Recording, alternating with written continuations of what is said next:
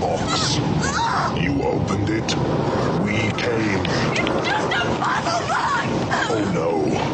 It is a means to summon us. Welcome to Filmstrip's Hellraiser series. Explorers in the further regions of experience. Demons to some, angels to others. Featuring Nick Come to daddy. and Jay. This is it. The old homestead. These podcasts will be spoiler filled as we discuss the plots, characters, and details of the Hellraiser films. Oh, no tears, please. It's a waste of good suffering.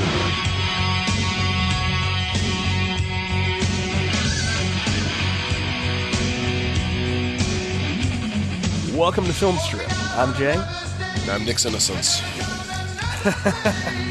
and this is our review of Hellraiser 5 Inferno, starring Craig Sheffer, Nicholas Turturro, James Remar, and sort of Doug Bradley. Directed by Scott Derrickson, released in 2000 on a budget of $2 million direct to video. Now, we said at the end of the last podcast, these next five going to be direct to video, and we touched on it then, but it's worth mentioning now. You and I have not had the best of luck with sequels that have gone direct to video. In fact, can you think of a good one that we've ever reviewed together or that you've ever seen? Reviewed together? No, I have not. Not we have not. I think the only two that really come to mind are the uh, Critters, the uh, last two, which were direct to uh, DVD. I don't think Blair Witch Two was direct to DVD, even though I think that should have been. Uh, but as far as actually uh, liking a movie that went direct to video or DVD, yeah, there is one, and actually is a pretty recent release, and that is uh, the newest Chucky movie. I would agree with you there. Yeah, that was a very that's a very good one. I think that bucks the trend. Yeah, it's the exception to the rule, but normally these types of movies. I mean, I don't want to show my hand too quick, but normally these movies uh, that are directed, there, there's there's a reason why they're directed DVD.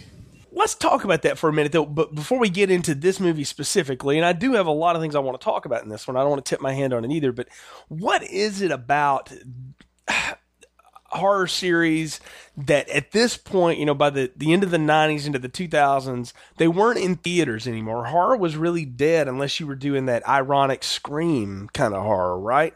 So all of these franchises started going direct to video. And, I, you know, Friday the 13th never did. If Nightmare on Elm Street had uh, been able to continue to do sequels, they probably would have. They stopped at six uh, you, you know, really doing them proper and didn't do another one until, you know, Freddy versus Jason, which was a long time later. So, I, you know, what is it though about uh, franchises that they want to keep putting them on video, and then what is the stigma about it? Because you, you know, everybody says, "Oh, direct to video," and you automatically get this negative connotation in your head. But yet, there seems to be a built-in market for it. I think the built-in market was, at least back in the day, back when, when we were younger, was the mom and pop video stores and the blockbusters. And I think what it was was these types of movies, even though they were R and horror movies, their main audience was teenagers and maybe even a little bit younger than that. And when you got a rated R movie going on in the theater, you're really going to limit your audience because I mean, we, you know, we all remember back being you know 17 or 16 or 15 and trying to get into a rated R movie, and they check your ID right at the door, and you couldn't go see it. You end up going to go see the Muppets movie or something and trying to sneak in. So I think what they did is they kind of eliminated that part of their you know income or their you know how how they're gonna you know promote this movie, and they basically just are cutting right to the video because I think the video is where they honestly would see the most money for it. Because you know Well, I- you, you could always go into mom and pop store and rent any movie you wanted when you were a kid. Well, that's the thing, though, about this series in particular, Nick. The budgets have never been high. They've never gotten above nine million to anything I've been able to find in any of these films, and now they're going to do them for really cheap, two million dollars, even in two thousand. That's not a lot of money to do any kind of a movie. And I, I will say now from the outset, what these guys do with two million dollars is fairly impressive. Like that, you know, that could look a lot worse than it does. And uh, sometimes that that's the knock is like, oh, the budget's not there. They won't have the best of effects and stuff like that. No, I was just saying a lot of times like this budget one, especially with like horror movies, when they start giving more and more budget to it, especially like nowadays, like what I think it does, it takes away a lot of the creativity that a lot of these guys have. I mean, you look at the original Jaws. I mean, Jaws is a horror movie, and imagine if like Spielberg had twice as much money. You know, he would have, you know, been able to make a better shark, which honestly would have took away from the mood of the movie. And I think a lot of times when you're limited with your budget, your creativity comes out. Oh, you've hit on something there that I think is very apparent. And, and I'm going to say now, this series has never had a more talented director than the one it's got in this chapter.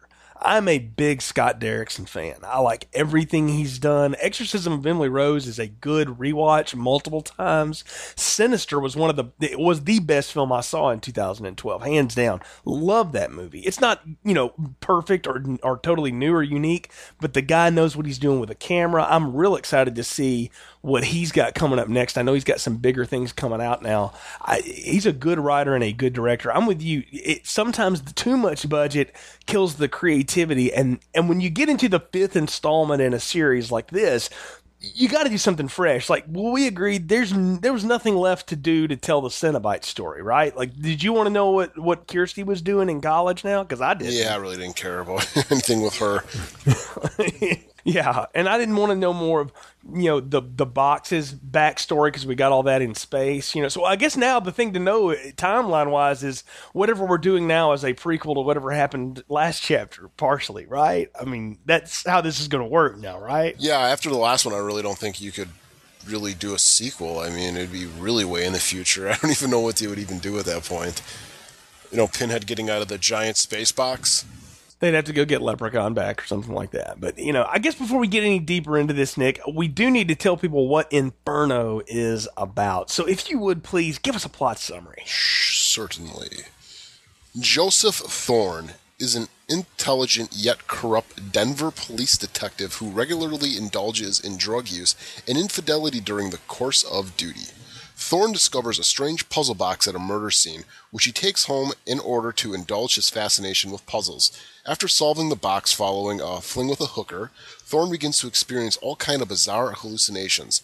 He makes a connection between the murder he, inve- he is investigating and a killer known as the Engineer, who is suspected of having kidnapped a child. Thorne goes on the search for the engineer, who in turn begins murdering Thorne's friends and associates, leaving behind one of the child's fingers at every crime scene.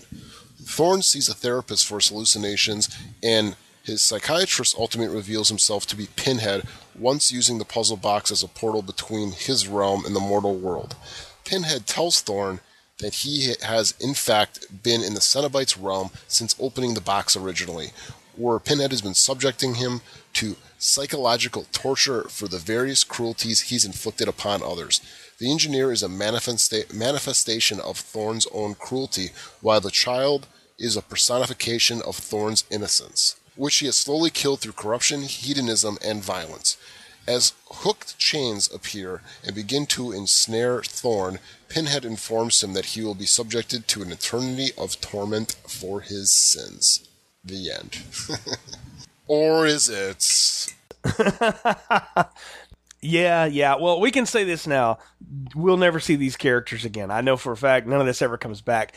But I want to say right off the top, I, I tipped my hand on the fact that I like Scott Derrickson, and the thing I like most about it is the atmosphere he's able to create, the way he uses the camera. This is one of the best looking. It's the best looking of the sequels that I've seen.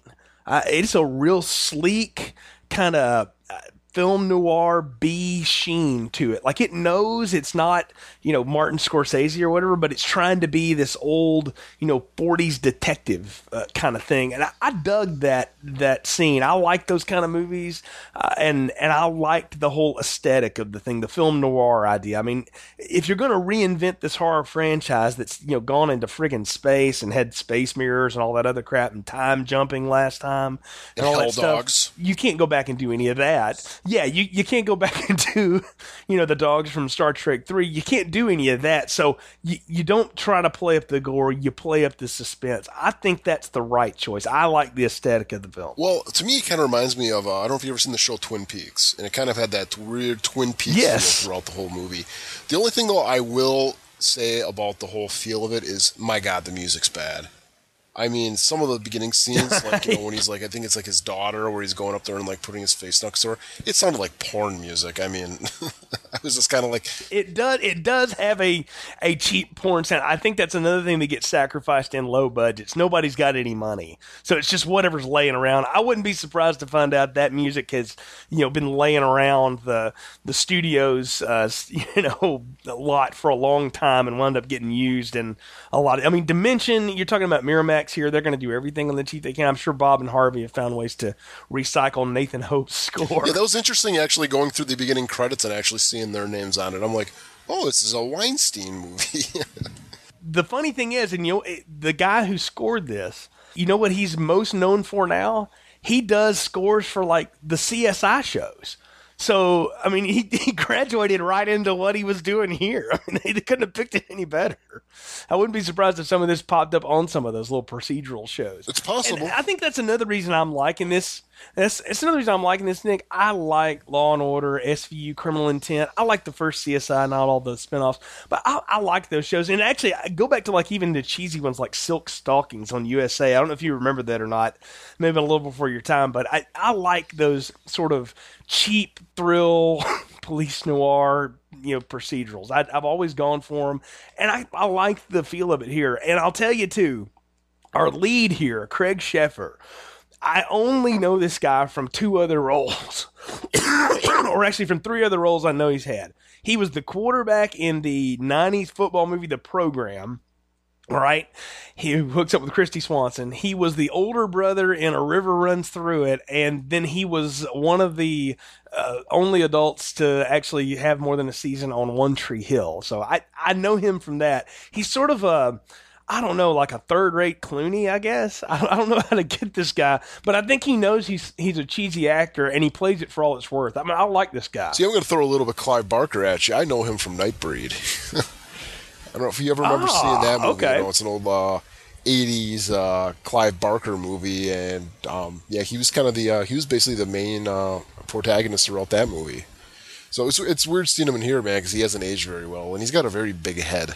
I was just kind of distracted by. He is a huge chrome dome, no doubt. He, he would have been a great Destro if they had. How that never happened in the G.I. Joe films, I'll never know. Nicholas Turturro, though, his partner, now that is stunt casting if there ever was any. You know, not, NYPD Blue, you know, that's really the only famous thing that guy ever did. And he's basically playing the same guy again. He's either that or he plays like a gangster hood, you know, in every film he's in. I, he probably does like kids' films too that I don't see. But I, I like these two guys and the way that they Well, play he now off now he's uh he, he's And an like- Adam Sandler regular now.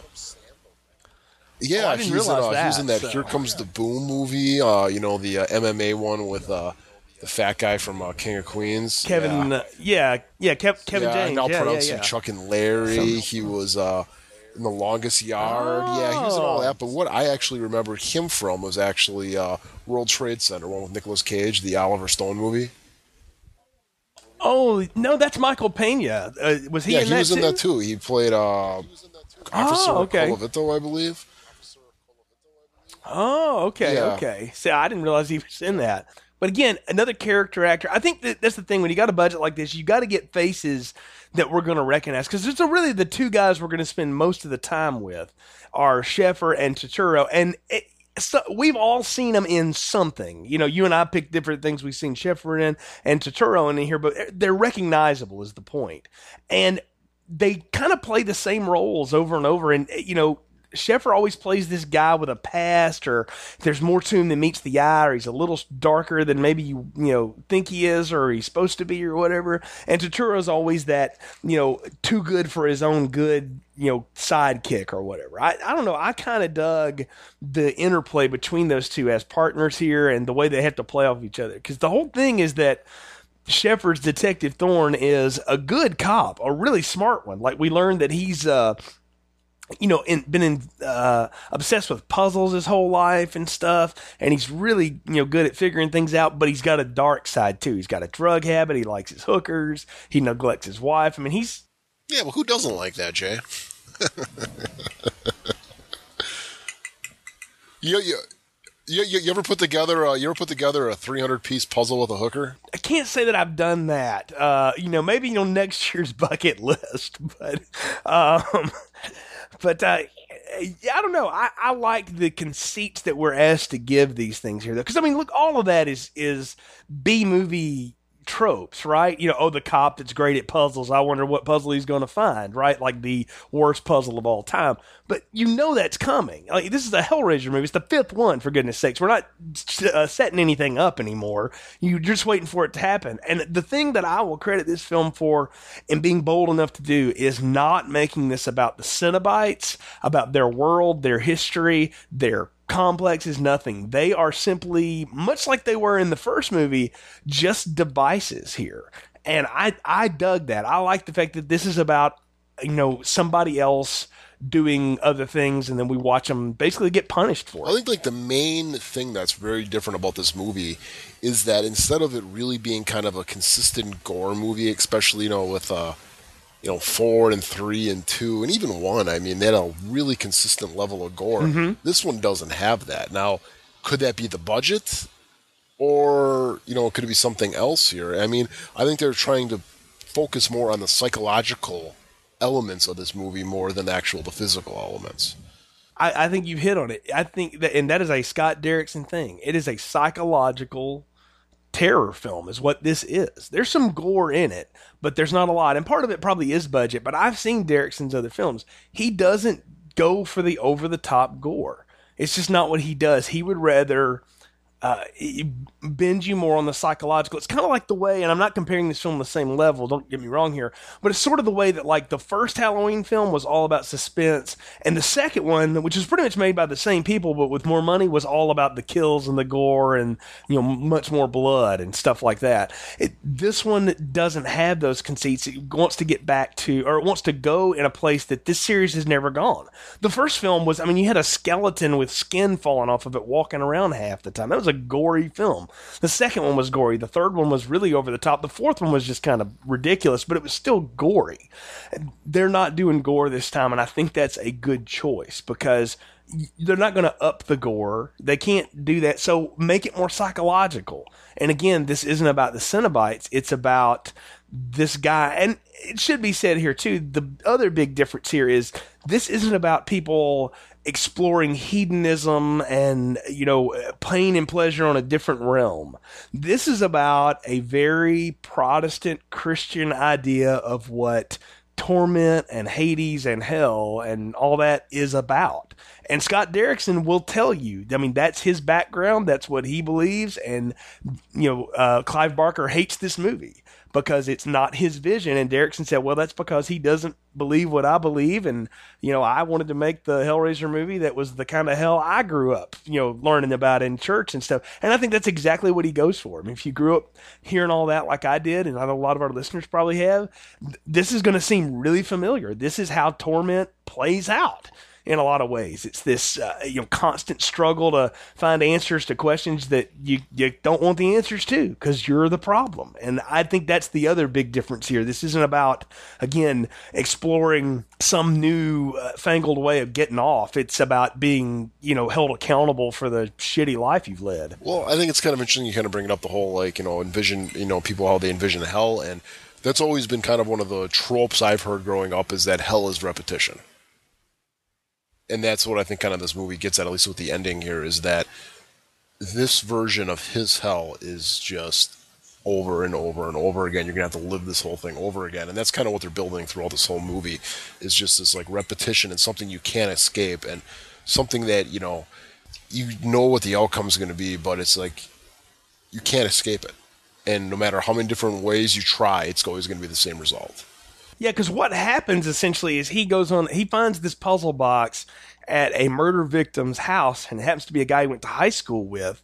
And so he starts doing a little research into it, goes and meets up with one of his favorite hookers. They do some blow, get it on. He opens the box and then wakes up, and the adventure begins. But what we really know is that he gets torn apart and his soul being torn apart is having to go on this endless journey to find this great killer or whatever, you know, the engineer and all that. And like we said in the plot summary, uh, that's just the manifestation of all his personality. You know, the, the dark side of him is killing the innocent side of him. That was the good side, right? And he has to keep doing that over and over. And the last shot is him sitting on his, uh, his kid's bed, just weeping openly because he knows I'm going to have to keep doing this over and over again. Yeah, definitely. I mean, that is what you know this version of hell is like i was saying. I mean it's just this constant repetition and it's just going to basically cause him to go insane eventually. It's just his type of torture where you know what i think they're kind of getting at here is that maybe when this box is opened up it's not the same for everybody. I mean you look back in the first movie and right. his hell I you know um, frank you know like what he was after was, you know, he's after all this like, you know, type of, you know, sensory sensory overload is basically what he was looking for, and his hell, I think it was that they were taking it the opposite way there. That instead of being extreme pleasure, is going to be extreme anguish and despair, and you know, just being you know tormented with what you wanted, and it's almost like the same way here, where now this is his own personal hell. It's not the same for everybody. I, I, think you've hit on something there. It's different for everyone. It's built around what your decisions, your life was all about. Frank was trying to experience everything sexually in the world that he could, and he you know finally got to the point where it essentially just tore him apart and he had to build himself back together by others blood you know he drove other people to kill and that's you know that's what he did with the the wife the brother's wife and stuff. Well, this cop's whole life we find is built on lies and setting excuse me setting people up, uh, you know, ignoring his child, uh, his wife, you know, cheating on her. All, you know, he's not a bad guy per se, like he's not a corrupt cop, he's not Vic Mackey or something, but he's also somebody that's blurred the lines so long that now he, he, you know, he's caught in his own web. That's the point, right? And that would be this guy's personal hell. And for me, Nick, I, I like the idea that this is what the Cenobites do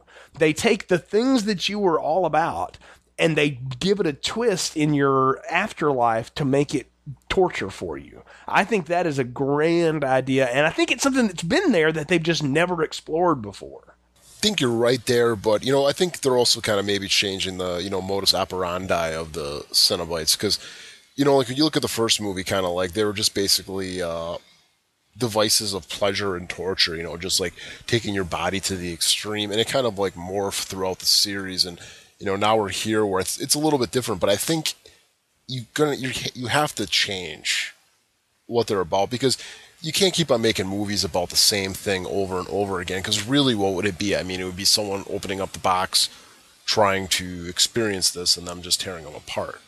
You're gonna have to turn and you have exactly. to turn him yeah. into kind of a you know, he's got to be a villain, but it's almost like a he's not really I guess you wouldn't call a villain, just more of like a force of nature in this movie where it's you call it you call it, you know, whether you wanted to or not, and then he just does what he does. There's no like ill will in what he does. It's just his job.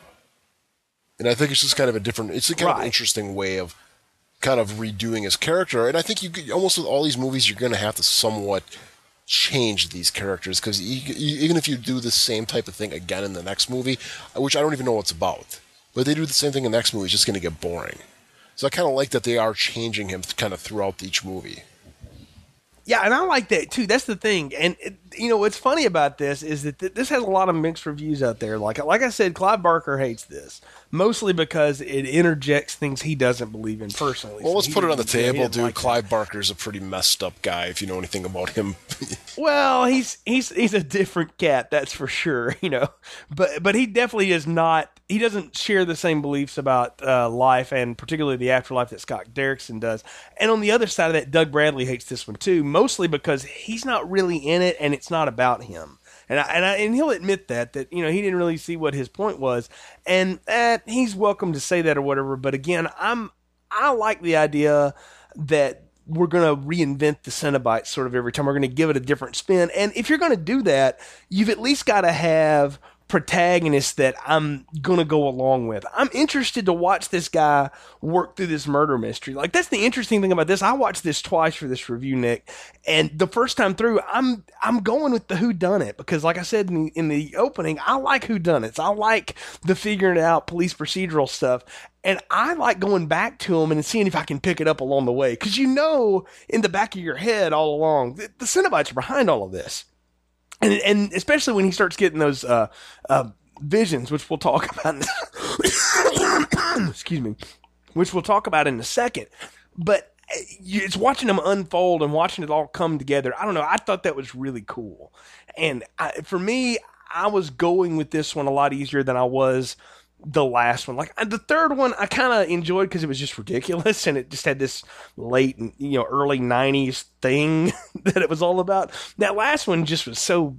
It was so stupid that I just I just kept waiting for it to you know get anywhere. This one I was hooked on the story. Well, it's got a completely different feel, like as we were talking about. It's like you said, it's it's a mystery. It's kind of like almost like a mystery with expectations, though, because like I said, you kind of you got the first four movies and you know a lot about the Cenobites, you know their history and stuff like that. But now you're seeing something completely different with them. You know they're behind it, but you're kind of trying to figure out what's going on. You're one step ahead of the character, but even being one step ahead, you're not really sure of what this plot's about or you know kind of what's going on especially like you know the fingers and the engineer i mean we've heard the name the engineer before in the past so it's kind of like putting these weird type of you know like expectations almost on there and they're using that against the audience in a way where it's again you're expecting one thing and you're not getting it. So it's kind of keeping you on edge throughout. Because, you know, you're thinking Hellraiser, you're thinking chains, you're thinking hooks, you're thinking people getting torn apart. You're thinking of, you know, these grotesque creatures. And based on the third one, you know, guys that are kind of mixed with weird stuff. You don't even get that here with the Cenobites. I mean, the Cenobites are all kind of back to the, uh, you know, BDSM type of, you know, look with the uh, leather. And none of them have eyes, too, I noticed. Is that how yeah, all, the Pinhead's the only one. I don't yeah. know what that's about, though. I mean, what do you what do you think that's about? You know, I mean, I think that was obviously a deliberate intention of them was not to have these things have eyes and. If all of these things are a are in some way a manifestation of Thorne's subconscious and and his actions and stuff, he lives in the shadows, in the dark. He doesn't want anybody to notice what he is, but he wants everyone to be at his pleasure at his you know command or or beckon or whatever. And the Cenobites we see here, I mean, there's the two female ones who basically like they they make out and grope with him, but then they like put their hands under his skin and his chest. It's, it's the goriest thing they do in the whole film. And then there's that like that half Cenobite that's sort of crawling around on his legs and his torso or his arms and his torso, but no legs and stuff. Like I don't I don't know what that one's about, but I took the two women in particular to be you know he's got this this wife and this daughter that he really loves but to him women are just just objects. And he just wants them to just you know cover your face and just ple- pleasure me. And that's what they serve. That's how i read it. Yeah almost kind of like maybe you know you got all these things in your life and they're doing stuff for you but they don't see you for who you really are. Yeah. Yeah i think that's that's a good way of saying it. Yeah. Yeah it's just it was just really interesting i thought you know with the way the cenobites look because they all look kind of similar with you know the shaved head no eyes but then they all had like kind of exaggerated like mouths and like you know long tongues, and the only one that was really familiar, obviously, was Pinhead. Which you know we kind of got to we got to bring obviously got to bring him up, and there wasn't much Pinhead in this movie. I mean, he was kind of a hidden character. I was okay with that though because what I was trying to figure out was who in this guy's life is Pinhead, and I think I figured out it was the Doctor early on. Like it just seemed to be an obvious one. I was like, it's either that or it's the wife that doesn't seem to know anything. The partner was my third guess, but I didn't think Turturro would be that guy. So I, I, I figured it was going to be the doctor. And I, can I say this? I love the reveal of Pinhead when it finally comes out here. You know, uh, uh Thorne looks at him and says, You're the engineer. And as his face is, you know, lighting up and morphing, he says, It's as good a name as any. In other words, like, I don't really have a name and I don't really need one. You know, I'm just the demon of, of pain and pleasure, essentially. I, I like that. I, I like the fact that there's not a lot of Pinhead air. I didn't need a lot of Pinhead anymore. I, I, get what he's about. I want to see him do his thing, and hey, he does a pretty good job of doing it here. Yeah, definitely. I think he was meant, meant to be the doctor just because the way that the uh, psychiatrist is kind of, uh, you know, touching on his psyche and what's going around, and that's obviously what Pinhead's doing throughout this. Is he's setting up these chain of events and characters and situations based on the psyche and based on what he's done. And I think this is kind of a representation of who the doctor is or what a psychiatrist is really. So it was, it was a little, it was an interesting reveal, but I did see it coming too, because it was after a while. It's like, eh, we haven't seen Pinhead, but he's obviously here somewhere, and it's like, ah, I think it's probably the Doctor, and it turned out it was. So Well, what did you make of the Cenobites? Particularly, what's that half man one that that's running around? I've given you what I thought the two females were. What, what was that other one? I really don't know what that one was. I mean, I, obviously, you know, they're taking back the uh, Chatterer type, uh, you know, Cenobite. That seems to be one of the more popular incarnations of these uh, creatures. I think with the chattering teeth. I don't know, maybe if it's supposed to be just maybe meant to be like a child in a way or something like that, kind of like this, you know, being that's only half developed, and you know, kind of like a child is and stuff. And yeah, yeah, I don't know. I mean, that's kind of how I took it. Is that maybe if the two females are, you know, his two halves of his, you know, sex life or whatever you want to call it, then maybe that that one right there at the bottom of the stairs that we first see it kind of represents his kid, and the fact that you know he's kind of leaving this thing kind of like half developed and you know unwilling to you know help it at all and stuff. I mean, that's kind of how I took it. Uh, that's a very interesting way of reading it. I think it's open to interpretation. I haven't seen anything or read anything where that was answered. I think it's le- uh, Derrickson's noted for putting things in there that are like, well, what you know, what do you think it is? He's a deconstructionist. I mean, he knows that, so he likes to leave you with that. I dug the Cenobite hallucinations. I thought it let us know early on that if you're going to be surprised and you know remotely pissed off the fact that this turns out to be you know it's all in his head kind of thing because that is a trope of horror movies and a lot of times I don't like that. But you know if you're going to do that at least give us clues to along the way where we have to go yeah yeah that's fine but get back to the mystery you know like I I kind of like the fact that they played that hand early to let us know. Now you you folks know this is all in his head but can you figure out why? And I, I, like how it sort of unfolded. I loved the engineer mystery. Like just as a police procedural, yeah, I think you could probably fan edit this thing, cut out all the Cenobite stuff, and you'd have a pretty, um, excuse me, you'd have two thirds of a really gory, you know, kind of a police thriller out there. You know, you'd be no way to wrap it up now, but I, I kind of dug that part of it. Did you? Yeah, I liked it because there's just a change of pace. I mean, I kind of wanted this movie expecting it to be kind of another Hellraiser, you know, Hell on Earth type thing where you're gonna have this guy and. You know, it's going to be Hellraiser, you know, maybe uh, Pinhead hunting him throughout the movie and stuff. And I guess, like I said, it was kind of nice to see it kind of change a little bit. Now, you know, going forward, I don't want to see this type of movie in everyone. I kind of hope that they kind of, you know, maybe pull like a Marvel type, you know, Disney thing where you're almost getting like a different type of movie every time. And I kind of, I guess, I kind of hope where, where I guess where I'm hoping this series kind of goes, where everyone you're going to get, you know, a decent director, and then they're going to give their own spin on the uh, Pinhead, you know, Hellraiser, Cenobite mythos, and I think that's kind of an interesting way to take this take this series at least. I agree. I don't need something that is going to connect together. I don't need connective tissue. I think we've done that for, you know, two, three chapters already, you know, maybe four if you want to try to stretch it like that. I don't I don't want that either. I, I want to have standalone stories that can stand on their own. And so far this one does. Yeah, definitely. I mean, you look at horror movies, and I think kind of the best, at least my favorite horror movies are are anthologies. Is I like the whole like you know you got these different stories, and they might share some of the elements, but they're completely different stories that stand on their own. And aren't those kind of the best type of movies that they don't rely on the ones that came before it? Oh, eh, well, that's the problem in slasher series, isn't it? That they get so caught up in their own stuff that they can't tell the story anymore. Like, I love the Halloween series, and I can make defenses for all of those, but I'm not too above it to be able to tell you that that thing gets ridiculous with its own mythology about why he tries to whack his whole family out.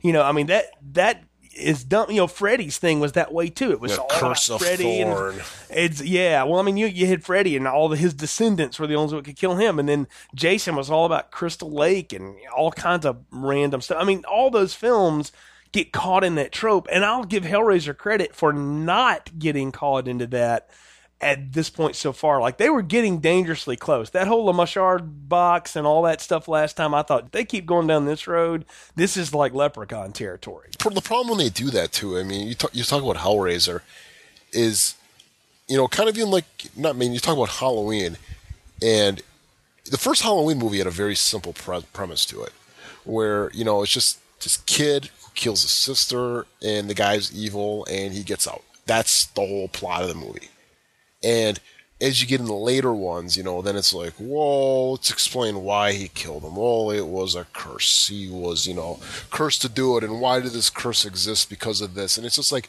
it's the George Lucas effect, is what I always say. It's like they go back and they try to like explain stuff, or they try to like, you know, take stuff that you thought was cool and then just completely overexpose it. And it just like when you start doing that, that's why Darth Vader's not cool you know, is not cool when he's a freaking kid or when he's a little whiny teenager because that's not what you like. I mean, and that's kind of what I'm kind of glad with Hellraiser is they could have easily taken this back and like did like, hey, let's do one with you know Spencer as a you know a war guy or something, and him going up against someone, and we're gonna totally overexpose Pinhead and you know explain away everything in his character.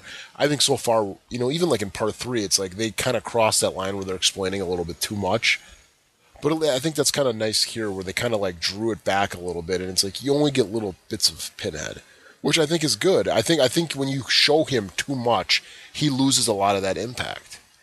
Yeah, I'll I'll give you two examples here. Like the one of the reasons to me the Dark Knight stands up as a an entry in the Batman film lexicon or whatever is because of the way uh, Heath Ledger played the Joker and the fact that he didn't have a chance to do anything else on top of it.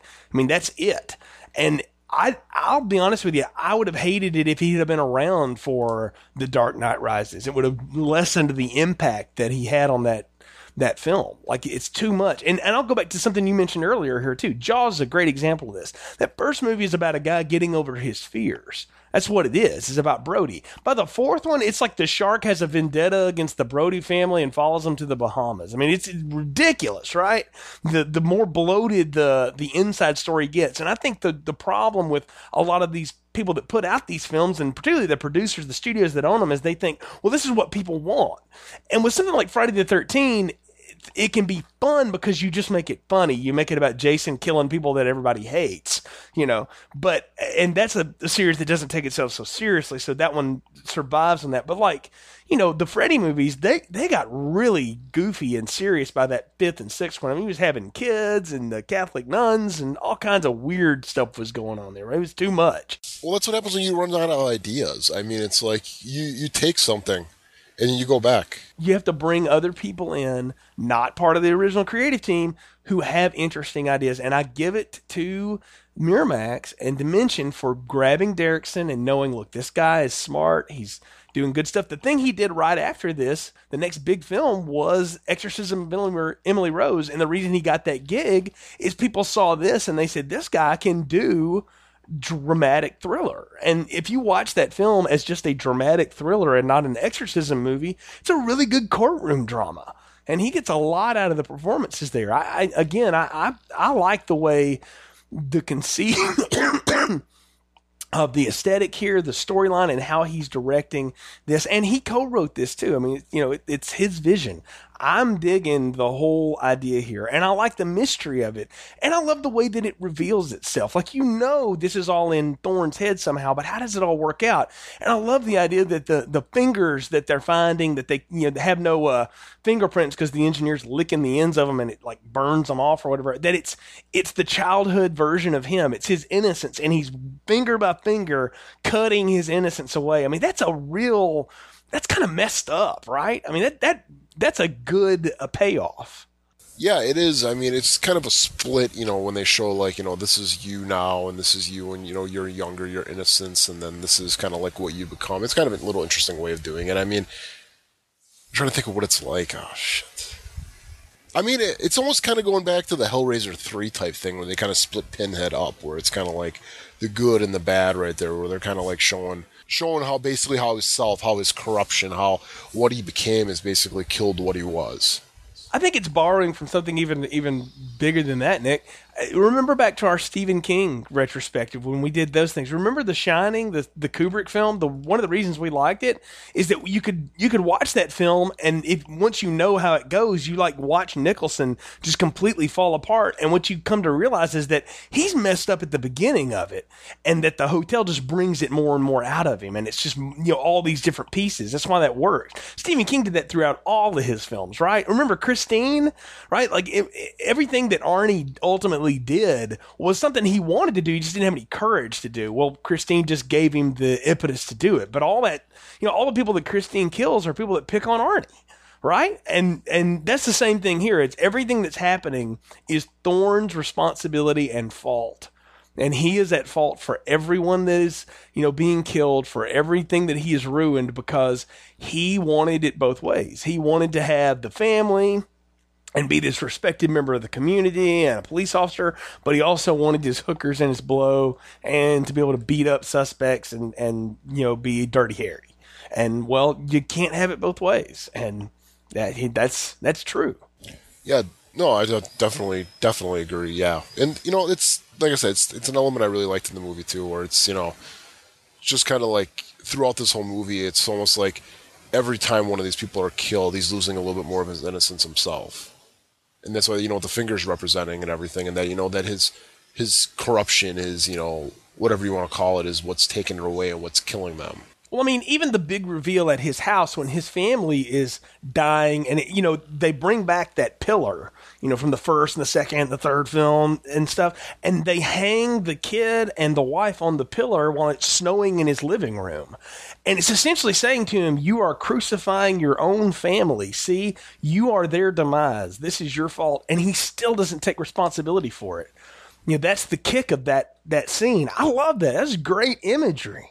It was very, very cool stuff. And I, again, I, we've talked about the ending, but I really like the fact that, it, you know, he being tortured and he wakes up and the hooker's alive. Everything's cool. He gets the heck out of there, goes to work the next day, and he gets the phone call that started the mystery the first time around again.